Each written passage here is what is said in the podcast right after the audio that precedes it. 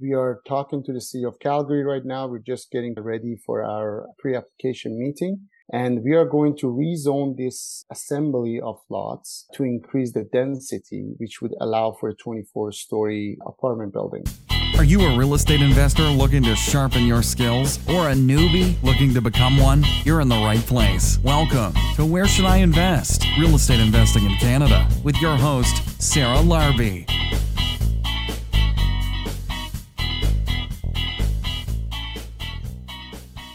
Hey, welcome back. It's Sarah Larbi. You are listening to Where Should I Invest? Today's guest is Ali Nazarian, founder of Ecolux Developments, and he shares how he went from an engineer with a fascination all around construction and home building to becoming a real estate developer. This is a great conversation if you are interested in the strategy. It can be very lucrative as well. Talk about how to implement and acquire your first development projects, different steps to take in terms of due diligence and other costs to consider and everything in between. So I hope you guys enjoy the podcast. Before we do so though, let's hear from Dalia from Streetwise Mortgages on this week's tip. Dalia, over to you.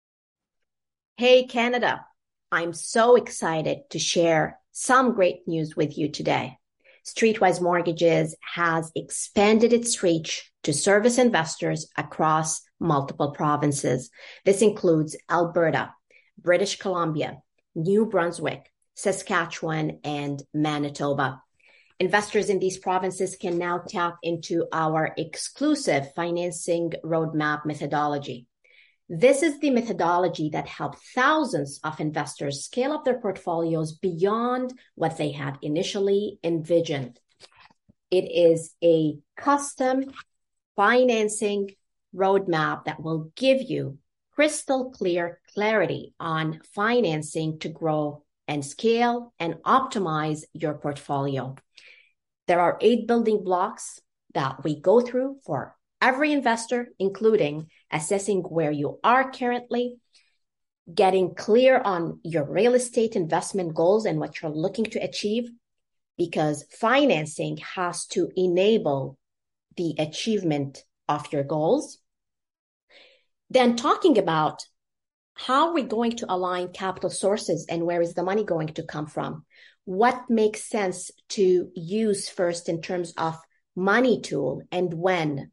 You got several money tools available to you as an investor, including equity, private money, joint venture partnerships, commercial financing, A or bank financing and alternative financing, even RSP financing. So what do you use and when is going to play a huge role into the success of your portfolio and building a strong foundation. Number four is maximizing your borrowing power as you scale up. You want the lenders to continue to say yes, and you want to get access to the best cost of money. And if you don't go strategically about that, you will hit something called the financing wall. So in the customized financing roadmap kit, this is a huge building block that we focus on to ensure that you're going to continue to grow. Number five is how to structure your deals. Who's going to be on title?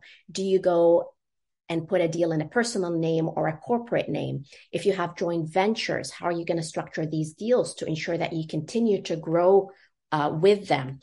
We also answer any questions that you have and we help you avoid the costly financing and money mistakes investors make, sometimes not even consciously or unintentionally.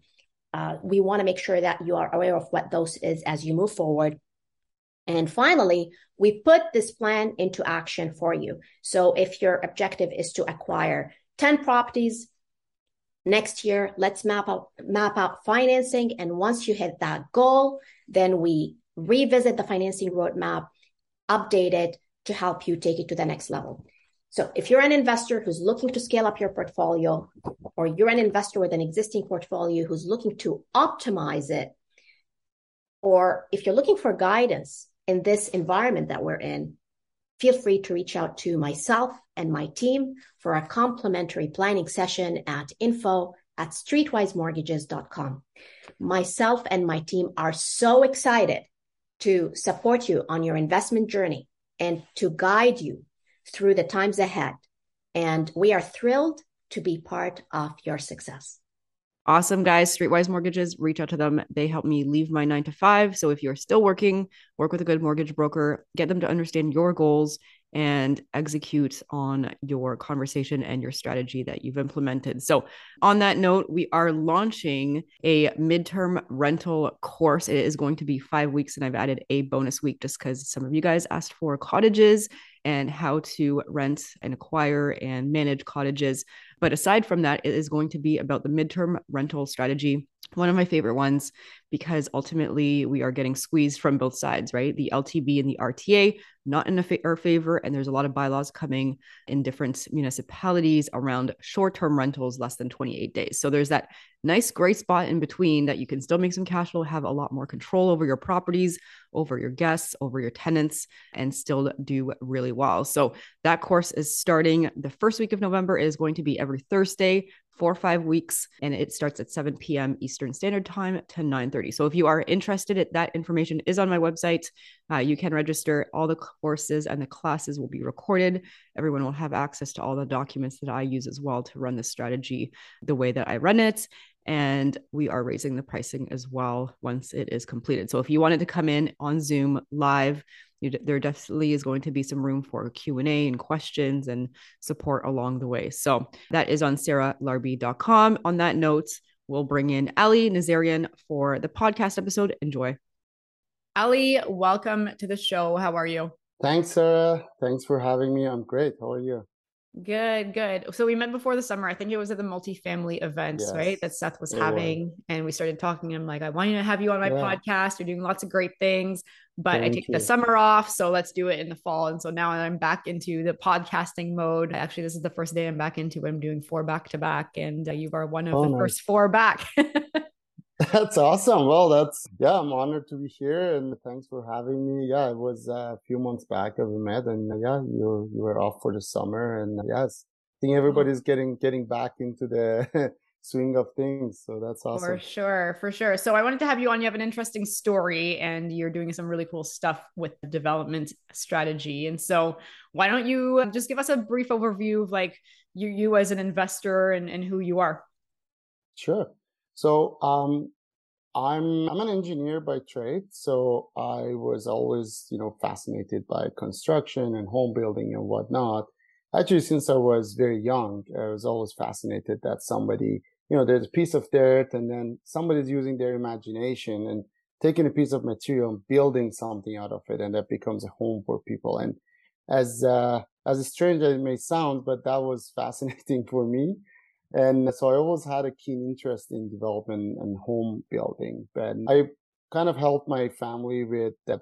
They, had some rentals and some investments. So I kind of grew up around real estate, but not to a scale that I'm doing it now or some other people like doing it as, you know, as a business and whatnot. So in 2016, I bought my first investment, which was a condo in, in Richmond Hill, actually, where I live now. And I was like, well, I don't want to lose money every month. So I started renting it out on month to month basis and furnished basis. And then family and sometimes myself are using it whenever we need it and realized that, oh, this is great. Like breaking even or in, you know, at the peak market in the summer, I'm making money. Mm-hmm. And then I was living in Edmonton at the time and Edmonton was really pushing development and infill development in the downtown core a lot. So I got that kind of got interested into that and started researching. And eventually in 2017, I moved for a job to a small town in Alberta called Lloydminster, the border of Alberta and Saskatchewan. And I thought, you know what? I'm just going to pull the trigger and do this. So there were some lots available from the city. I just bought one of those and I became a general contractor. started hiring people and started building a house. I, uh, without realizing it, I took a minor variance to put a basement suite in the cool. in the basement. So they just told me you got to fill this form and we'll send some letters to the neighbors. I'm like, okay, I'll do that. so yeah, I got just like that. I built a duplex and I started renting it. And when it come when it came to selling it in 2018, Alberta was still experiencing a downturn in mm-hmm. the real estate market. And after some sleepless nights, I was like, why don't I try to rent them out? and I was moving to Ontario at the time. And I implemented that month to month furnished strategy in the basement and long term on the main floor. And I realized that I'm making, you know, a couple hundred bucks a month. And I was like, damn, this is good. And now we're going to take a quick break to hear from one of our sponsors. Hey guys, just want to take a moment and introduce you to one of my favorite paralegals, Andrew Choubeta. With over a combined decade of experience, Caveat LLP provides legal assistance for real estate investors and entrepreneurs, primarily practicing in the areas of landlord and tenant law. Caveat LLP is your one stop shop when dealing with all of your tenant issues. Give them a call for a free consultation at 289 339 1311. That is Caveat LLP. Andrew Choubeta has been instrumental in helping me as a landlord and as a real estate investor, and I'm sure he can help you as well. Again, that's 289 339 1311. And now back to the show. And now back to the show. So you were just... furnishing it and you were renting it furnished like a, as a midterm rental to, to who exactly? Yeah. So like Lloydminster was it's an oil town, so there was a lot of people who come to, to town to work on contract basis and whatnot. Mm-hmm. So they were usually those. Right now, it's a company that's renting it, and then their staff stay there uh, as they come to come to town to to visit. So I know you're doing that as well. So I, I, I love that. I love the strategy. I mean, I'm a little worried that it might be saturated in some markets at some point, but I, I think it's a great strategy to have more control. Exactly. And though even the condo in 2016, I think maybe for condos like that, they don't cash flow. That could be a good strategy. And the demographic of the people who are renting it, there are actually a lot of new immigrants. Mm. They're just arriving and they need something that's nice and furnished and, but they don't want to commit to, you know, a long term. They also don't want to pay the high price of like Airbnb on a nightly basis. So was a perfect fit. I had some people who were transitioning between houses and they need a place to stay for a month or two. A little bit more work, not not as much work as Airbnb, but a little bit more work than a long-term rental. But yeah, How so you, sorry, just let me just ask you a yeah. question about that because, uh, like, obviously, it's interesting that you've got businesses, and I think that that's also a good way to get in. How did yeah. you? Find the businesses that were interested in putting their employees in it? I didn't actually specifically look for it. It just happened. Mm-hmm. Like I was advertising and maybe one reason is I was asking for kind of top dollar. Mm-hmm. so, and also the basement, because I built it myself. And that's another thing. Like when we talk about development, one of the reasons I like it is you can actually bring your own ideas. And I feel that because I had dealt with tenants pretty much all my life, I knew exactly what tenants would look for. So the basement suite, I made it like nine foot ceiling, large windows, soundproofing, like I put the entrance kind of to the side so they don't have to see the guys on the main floor. So I think all that made it pretty attractive. And mm. these guys specifically said they like this unit because it's kind of higher end, uh, because the, the owner of the company said he might want to stay there when he visits, you know, the work site. So he wanted somewhere that's like nicer. So I think that's what attracted them they also wanted to provide a nice and safe place for their employees to stay. So I think that's what attracted them. Kind of like an mm-hmm. executive mm-hmm. suite. Very cool. Okay, so then so then you, what happened afterwards? What did you go to after after that? Yeah, so I I realized that hey, this build to own and rent, like building purpose built rentals, this seems like a great strategy. And so when I moved to Ontario, I was like, hey, I'm just going to keep doing this. If I own a couple of these, I can basically, you know, not worry about my future. So I started looking at potentially buying land to do the same thing. And then after spending like six months to a year, I realized numbers don't work in Ontario. If you're just buying a land that's entitled, that's zoned for it and all that stuff. Mm-hmm. And I was trying to figure out how other people are doing it. And I stumbled upon this keep and sever strategy where you buy a piece of property and you sever off the extra piece of land, depending on where the house is located. So you're not losing the value of the structure that's on the land, but you just keep that and you sever off a piece of land. And then now you have a land that's much cheaper. And that's the only way to make the numbers work. So I started doing that, which actually is still ongoing in that's one of the difficult cities to, to work with and they have had a big turnover in their planning department. Speaking of risks in land development, uh, and then from there, kind of, I got into like learning more and more about land development, took some courses and talked to some other people who do land development and realized that that's a great strategy. You can do severance, you can do subdivisions, you can do land assembly and rezoning, which I'm doing now. And uh, yeah, lots of different strategies and there are less competitions in land development as well. Mm-hmm. Okay, so let's let's break down like one of your last deals, for example. Like what what's your last deal that you purchased? So the, that's the one in Calgary, in the southwest part of Calgary, near Chinook Mall. For those who are familiar with Calgary, we came across a listing of two houses, mm-hmm. and uh, it looked like we could build an apartment building on that. So met with some partners that I knew from another group, and uh, we started looking at that, and then we realized, oh, there are like two other houses there that we can look at, and we will have half of the block. Mm-hmm. So started digging and finding the owners and we engaged our realtor initially to hunt down the owners of those properties. And uh, we just saw an, an opportunity that across the street, there were a bunch of high rise buildings and the other side was in, was a park and south of us was a condo, was like a mid-rise condo. And we're like, this is, this seems like a great opportunity. Long story short, we, we had a, a pretty long and difficult negotiation with those owners, but we managed to get all four lots under contract. Right now, we have closed three of them. And the fourth one, we actually managed to negotiate a one year closing with four months conditional. Uh, in exchange for a higher purchase price, but that was offset with not having to pay interest for a year. Mm-hmm. So we got that on the contract and we are talking to the city of Calgary right now. We're just getting ready for our pre-application meeting. And we are going to rezone this assembly of lots to increase the density, which would allow for a 24 story apartment building. Could be a condo, could be an apartment. And our strategy is to just get the entitlement or the rezoning and then flip that to a larger developer or builder who wants to build high rises. And for those who are familiar with Calgary, there's a lot of demand for condos and rental apartments right now. So that's what we are basically aiming for.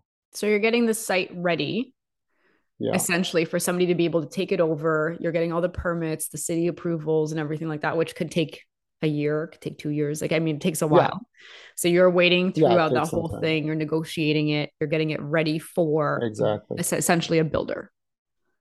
Yeah, I'm getting it almost shovel ready. It won't be shovel because we're not going to design the building yet, get the building permit. Right. But yeah, assembling the lots together, I would say that was the biggest hurdle. And there have been people who have tried to assemble these lots, but they couldn't get all the owners to sell at the same time. So we have already created value by assembling these lots together. And we're adding more value by increasing the density allowed on these or the number of units that the, the developer can build. So yeah. we basically taking away the risk from whoever going to build it. They basically just have to design the building, get the building permit and, and go on and build it. So how long was that process from the time that you identified like this is the area negotiating it and then once you get it under yeah. contract like walk us through what that timeline looks like. Yeah, so it was about I would say about four and a half months, five months to get everything done and ready under contract. Again, so the, the negotiations lot, with the four homeowners was about four months. Yes. Okay. Yeah, exactly. So the first the first two were being sold. They were on market. So we got those under contract, and the closing was about three months.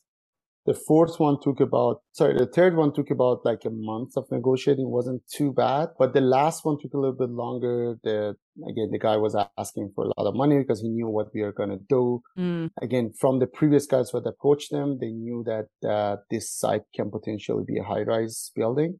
So he was asking for a lot more. Like we were thinking there, the value was about 750 and he was asking for a million. And so finding a middle ground there was a little bit difficult. We tried different things, vendor take back or mm-hmm. some other strategies, but we ended up with a long closing. And that's uh, something that the guy agreed to. So that was a tough negotiation. And even the paperwork after we agreed on the terms, he was picking word out of the contract. So that mm. took another month and a half before right. he finally signed on it. so Okay. And then we could start the, the, the planning process, as we call it, the rezoning process. So so essentially, so from the time that you negotiate, when did you when do you close? So yeah, that was from from, from the initial offer to closing the first two was about three and a half months. Okay, so you closed. Like so you closed on them. So you didn't just negotiate them under contract. You negotiated them and then closed in the four months. Yeah. Okay. We closed Got the it. first three because they didn't agree to anything else. Yeah. But we had it on conditional. If we had the first two conditional, we got the third one under contract before we, we go firm on the first two. Got it. And then okay. we knew with the three we can already do something. And the fourth one was a cherry on top. Perfect. So okay, so that's good. So then when you closed, then what's the timeline and, and what are the steps at that point in time? Just because this is very new for many people, right? right? This whole development piece. That's right. Yeah, absolutely. So the next step after that was to prepare a pre-application for City of Calgary. So pre-application is basically engagement with, with the city planning department to bring your idea in front of them and they'll give you some feedback on certain studies you might have to do. We think they will probably ask for traffic study and shadow study at least. We also had to do environmental phase one for all the sites. That was part of our conditions to, to go firm on these properties. And so once we have all those ready, we sit in front of the city of Calgary. We, we engaged our planning consultants to prepare the application. So after we have the pre-application meeting, we'll get the feedback and then we'll go on to do all the studies that they ask us and prepare the, the site plan or the proposed site plan and all the planning justifications that the consultants will prepare.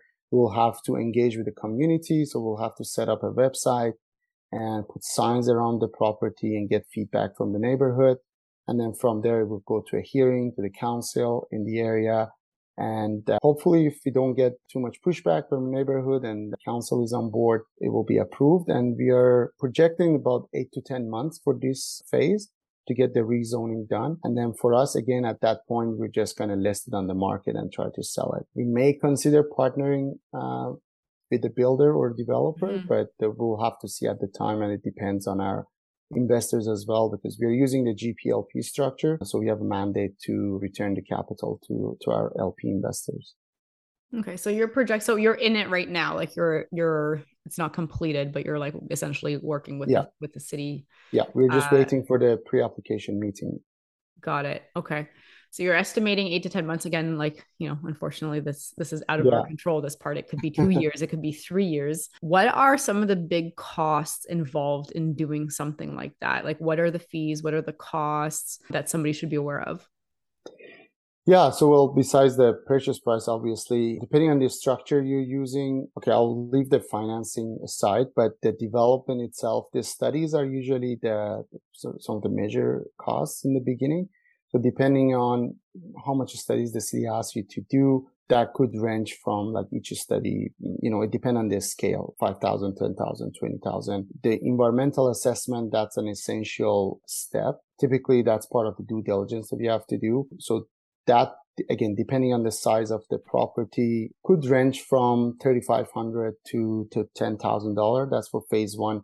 If you have to do phase two, which basically means they uh, they suspect there's something there that they need to do actual testing. That for initial tests it could range from 10 to 15,000 per lot. And if you need to do more, what we call delineation to determine the extent of contamination, that's really hard to predict. That could be seven to 8,000 per borehole they have to drill. That's, I would say that one of the, the major costs. And then consultants, planning consultants, that's probably depending on again on the size of the project could be somewhere from 30 to 50,000 uh, mm-hmm. for the planning consultants. Development fees, depending on which city you are. If you're in Toronto, that's a major, major cost. Yeah. Alberta is not that bad. The development charges are not that crazy. If you're severing a lot or creating new lots, there's a parkland fee that you have to pay. Uh, so again, depending on the city, that that could range uh, somewhere from five to ten percent, and they will determine that's based on the value of the property. So those are just mm-hmm. some of the cost items. And then there's like the legal fees to to set up your structure and whatnot. That it's not specific to land development, but that's something to be aware of as well. We were shocked when we got our closing fees because we were using a GPLP structure. And now we're going to take a quick break to hear from one of our sponsors. Hey, are you looking for a reliable contractor for your next BRRRR, multifamily conversion or flip project? Somebody who understands how to work with investors and also real estate investing itself. I've personally partnered with Lee Pollock from Wyse Construction. We're actively doing many projects together in Hamilton and Welland. So things like smaller three and four unit conversions and also some larger buildings where we're converting some large empty commercial spaces into residential units. And it's always been important to meet a partner and hire a contractor who does not only high quality work, but is on time and on budget. And it's also a huge bonus that they have their own in house trades, employees, and a warehouse full of building materials so that they can avoid the many labor and material shortages that we hear about often these days. A good project done on time, on budget, and with high quality work will be key to the success of your BRRRR multifamily conversion, or flip projects. So to connect with Lee from Wyse Construction, text or phone him at 416 525 5951. Again, that is 416 525 5951. And now back to the show. And now back to the show. So, so how much are you going to be in from a non-purchase, you know, price? Like, how much cash did you budget to be able to do all these things you just listed there? Right. I don't have it right in front of me, but I think we budgeted somewhere around, I think it was $155,000 that we budgeted for the development activities. Mm-hmm. Yeah. That yeah. doesn't include development fees.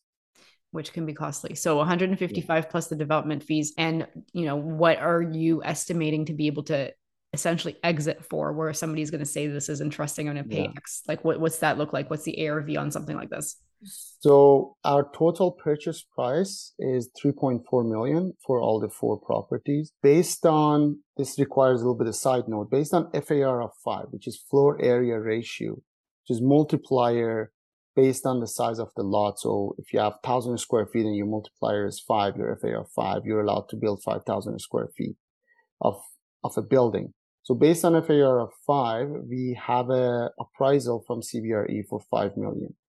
So there's a nice spread there, but we are actually pushing that FAR to eight, right? So that's what we are starting the negotiation with the city. So we expect that we will probably land somewhere in between five and eight. But at FAR of five, we're projecting five million as market value. Okay. And how how do you project that? Do you have like, for example, somebody like Colliers to do an as is and as complete appraisal, or are you kind of working through this with yeah. your numbers? Like like walk us through what how to determine the end result and the end value. Absolutely. Yeah, you're you're absolutely right. We use CBRE mm-hmm. appraisal. Mm-hmm as well as a as if site plan approved or as if approved appraisal. So we got both. So then that gave us a good indication of how much we are paying. If you sometimes in development, you kind of have to pay a premium to the owners because they know what you're going to do there. Mm-hmm. So we kind of built that into the prices. But based on our appraisals, the first three properties, we paid market value for them. But then once they're assembled, there's already added value. So the appraisals were based on individual properties. And then we did a as if zoning approved for FAR of five. And again, the commercial appraisals can, uh, can do that for you. So that's another cost item during the due diligence. And probably something you want to do before you go firm on anything, right? Absolutely. Because because that may make or break your entire deal depending on what they come back saying Absolutely, yeah. so keep so that as a uh, condition uh, clause in there before going firm. Exactly. You're absolutely right. Yeah, that was actually part of our due diligence. So maybe I can plug in like some of the key due diligence mm-hmm, items sure. there. Obviously, the the ARV, just like any other you know project investments that we're doing, the the after I guess you can it's not a repair value, but as if complete value mm-hmm. and the existing value. You want to make sure you're not overpaying for the property. In development, environmental site assessment or ESA, phase one, absolutely necessary. Um, and then basically appetite from the city for development. So one of the things we did, we contacted the councillor for the area, which happened to be the head of the planning department in the city of Calgary. And we had a meeting with him and we ran this by him to see what the city's appetite is, which we got a really positive response. So that was kind of one of the things that kind of firmed it in, firmed the idea in our mind that we are doing the right thing. So ESA, aside from the city, the appraisal are some of the, the key components of the due diligence. You also want to check to make sure there is no like geotechnical stuff. We did a mm-hmm. consultation mm-hmm. with a geotechnical engineer. We're not doing a full geotechnical, but someone who is familiar with the area and can tell you that, hey, like this area is known for this and that, or you have lots of rock, or you have the, or the soil is too soft. So you will have issue when you go to build it. Um, the other thing in Calgary, especially important, is floodplain. That was one of the first things that we checked to make sure we are not in the floodplain because that could cause some some issues when it comes to the design of the building. For us, it will affect the value of the product that we are going to sell at the end of the day.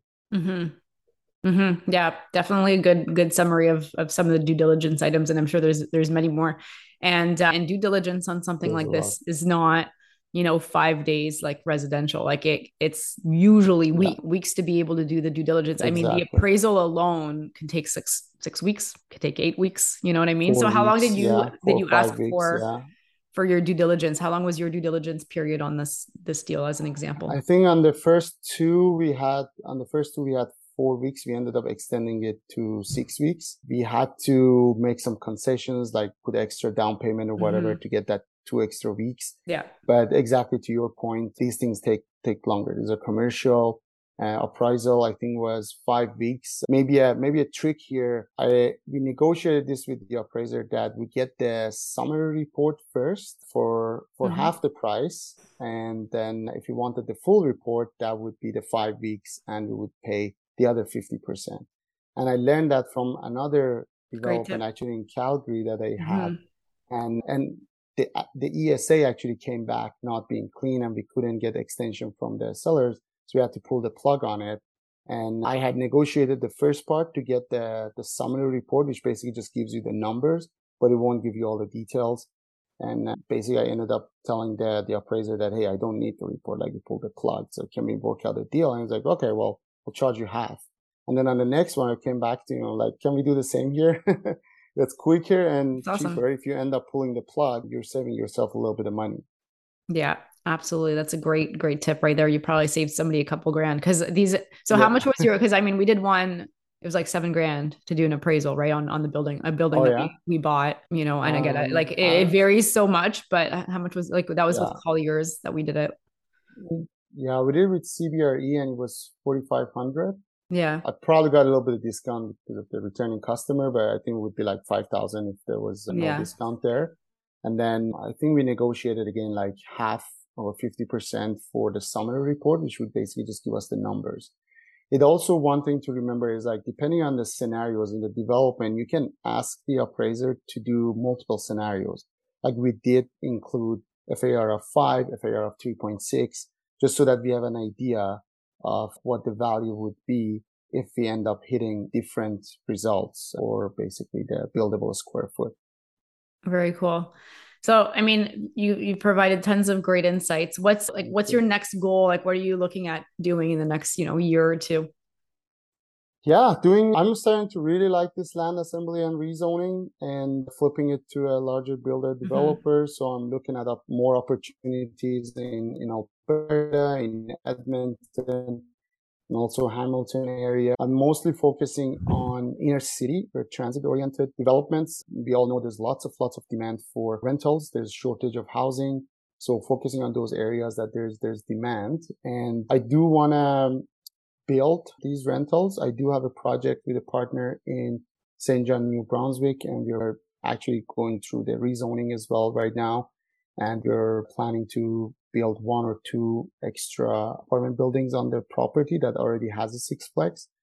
So kind of doing more of those. But my ultimate goal, I don't know if it's going to be in a year or maybe in three years, is to build a net zero apartment. I'm, I'm very passionate about energy efficiency and sustainability. And net zero apartment buildings, they're, they were theory before. I think there's, there are few examples being built right now. And that's net zero energy. Basically, the building is producing same amount of energy that it consumes in a year. So that, that would be my next ultimate goal. I mean, it's a good goal. And then, you know, just from an ROI standpoint, I think you could also use that to exit with the MLI CMHC program that they came up with, right? Based on the points and Absolutely. that kind of stuff. So Absolutely. it allows you to get a better, better loan to value, exactly. lower rates, much higher potential amortization as well. And and probably a lot of tenants Absolutely. are going to like that stuff too. So they'll pay a premium for it. Yeah. But, you know, it's uh, you know, it's now I think more viable because of the MLI Select program to do and build Absolutely. Uh, like that yeah energy awesome. efficient buildings. Yeah i've been i've been yeah no that's absolutely mli select i'm just gonna say this quickly. I was so glad when they announced that because we didn't have a per se green mortgage in canada. Mm-hmm. and this mli select program i think is the first green mortgage. And again like i started ecolux developments in 2017 and that was my goal to build more energy efficient homes. And i haven't built as uh, many as i would have loved to but that's the goal. And I'm really glad to see that eventually government has come up with something that encourages more sustainable developments. Yeah, for sure. I mean, I don't think it's perfect yet. Like, there's still some tweaking I think the program needs. For sure. I mean, especially when it comes to, in my opinion, anyways, the the rents, because there's a rent portion, right? So if you have a certain number yeah. of units that are like, you know, below whatever the market rent is. But the issue with that is then your DCRs don't work. So your loan that you'd yeah. actually get from the bank doesn't always match up. So you really have to That's like right. for these types of things, really just have to work with a really good mortgage broker that understands because it may not make sense to, for you to get the entire amount of points if that means that yeah. you've got to go through and reduce some of the rents and some of the units to get the points. That's right. Yeah. The great thing about MLI Select is you can qualify on energy efficiency alone and greenhouse gas emissions. So if yeah. you're 40% improvement to the national building code, which in some provinces is not too hard to achieve, like Ontario building code is already above and beyond national code. So is BC. So that's one way to get around that, especially in markets like Ontario, mm-hmm. where mm-hmm. you cannot afford discounted rent or Correct. being in the affordability market. Mm-hmm. So that really encourages energy efficiency. And there's also accessibility, but accessibility alone will not qualify you. But energy yeah. efficiency with the, with the science that exists right now, there's been a lot of research and actually Canadian companies and Canadian research institutes have been the pioneers in, in building energy efficiency and building science. So mm-hmm. the knowledge is out there. Builders still have to catch up with all those stuff. Yeah. But there are lots of great things happening. And actually in Alberta, there's been a lot of, lot of great news coming out of Alberta in terms of energy efficiency. Obviously, because of the cold climate, it makes a lot more sense to build more energy efficient out there. Yeah, for sure. And then the only last thing I would just say about that is just hire a company that's been like helping others get through using the MLI Select from CMHC, and they'll help mm-hmm. you with mm-hmm. like what you need to actually do from an energy efficiency standpoint and so forth. So there's actually people to hire for this that exactly. have brought buildings through and then just use somebody with you know prior experience it's still a new program so there's not that many that, is, yeah. have done it but it's better to pay you know somebody to like actually you know ensure that you're going to meet all the deadlines and the the you know specific thresholds. Yeah, you're absolutely right. A mortgage broker that is familiar with the program and also an energy consultant that can put yeah. it all together to meet those requirements. Exactly. Awesome. Well, this is, you know, this was really interesting. It's, you know, thank you so much for sharing your knowledge. We'll have to bring you back. And I'm sure there's lots of other things we can thank talk about. But the next part of the podcast is the lightning round. I'm going to ask you five oh, questions. Oh, yeah. Every guest gets the same five questions. You're going to give me the first answer yeah. that comes to mind in like less than 20 seconds each. You ready? Oh, okay. Pressure on. Today's lightning round has been brought to you by midtermrentalproperties.ca. It is a new way to rent, make more cash flow, take back control over our investments and our portfolios using a different creative strategy and pivoting. So if you want to find out more, go to midtermrentalproperties.ca. Question number one What is your favorite real estate investing book? Well, I'm not going to say Rich Dad Poor Dad because that's what everybody says, but just generally, Seven Habits of Highly Effective People. Yeah. Uh, that's one of my favorite books of all time. It applies to business, real estate, personal life, everything. Mm-hmm. Absolutely great book. I think it's like one of these red ones that I have right here on my bookshelf. oh yeah, nice. Behind me, there's a bookshelf that that's definitely a great book. Number two, not necessarily real estate specific, but you have a favorite podcast.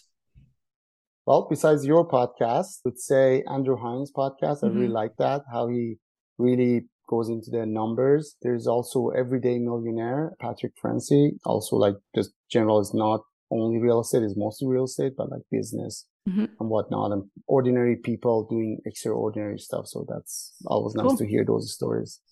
Awesome. Number three, what do you do for fun aside from work in real estate? I always enjoy a nice cocktail on a rooftop bar in Toronto.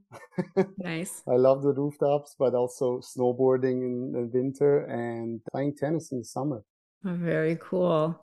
I got to get back into snowboarding. It's been years. I used to teach it years ago. It was my oh, high school and university job. Oh wow! but yeah, it's it's been years. I, I do want to get back into it. snowboard real estate retreat. That's actually a really good idea. I I think I think we should. I, am I'm, I'm just so bad with the cold now. I, I hate. Yeah, let's do that. Awesome. All right. So number four, if you lost everything tomorrow, all your assets, all your money, how would you start again? I would try to use my engineering and get a job at a development, like a large development company and learn development at the institutional level. Okay. And then come out and do it on my own again. All right. Very cool. And last question if somebody has $50,000 and they want to get started, it's not as much money as it used to be. How would you recommend they spend their $50,000 best? I would say definitely education, real estate education, and potentially coaching to figure out, and then use some of whatever money is to maybe go to a smaller market and get it started there. Okay. All right. Great advice. Great insight. Thanks for playing the lightning round.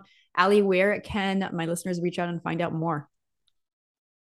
Sure. Yeah. Ali Nazarian on Facebook, Ecolux Developments on Instagram. I also have a Facebook group called Housing Developers and Builders of Canada, HDBC. And we do a monthly meetup where we bring developers to speak. I will uh, hopefully have you on that at some point. And uh, yeah, and also alinazarian.com. That's my real estate investing personal website as well. Very cool. Ali, thank you so much. Thanks for providing all the wonderful knowledge to my listeners and thanks for being on the show. Thank you, Sarah. Thanks for having me. It was an honor and I hope that your audience enjoys the conversation we had today. Awesome. Thank you. Thank you. Hey guys, before you go, I wanted to ask you a question. What's stopping you from starting or growing your own real estate investment portfolio? I know for me, before I started, I had plenty of reasons, and at the time they all seemed very valid, but as I started my journey, these reasons slowly fell away, and eventually only one reason remained. What was actually stopping me was having a proven, actionable, repeatable system. I didn't have that. And the way that was going to change was by investing in myself, learning, listening, and looking for ways that worked. And also, most importantly, discovering what didn't and not making those mistakes again. Fast forward to today, I now have a proven, repeatable series of action steps that has enabled me to build my seven figure portfolio consisting of multiple homes. And I'm able to manage that in two to three hours a month. Is that something that you would want? Well, I've actually taken all the knowledge I've accumulated and put that into a comprehensive step by step online program. It's called Rise, and it's a program that will help you from where you are now to where you want to be faster and with less of the headaches that I had. So it consists of all the templates and the resources that I use, plus over 40 instructional videos that you get lifetime access to for just a small one time investment. And, you know, my recommendation is to make the time now to invest in yourself and grow your portfolio to seven figures so that you can bring your retirement dreams closer. If you want some more information about Rise, just go to sarahlarbi.com forward slash R-I-S-E to access more details and book your spot. Thanks so much for listening to Where Should I Invest with your host, Sarah Larbi. Make sure to listen in next time. We'll catch you on the next episode of Where Should I Invest.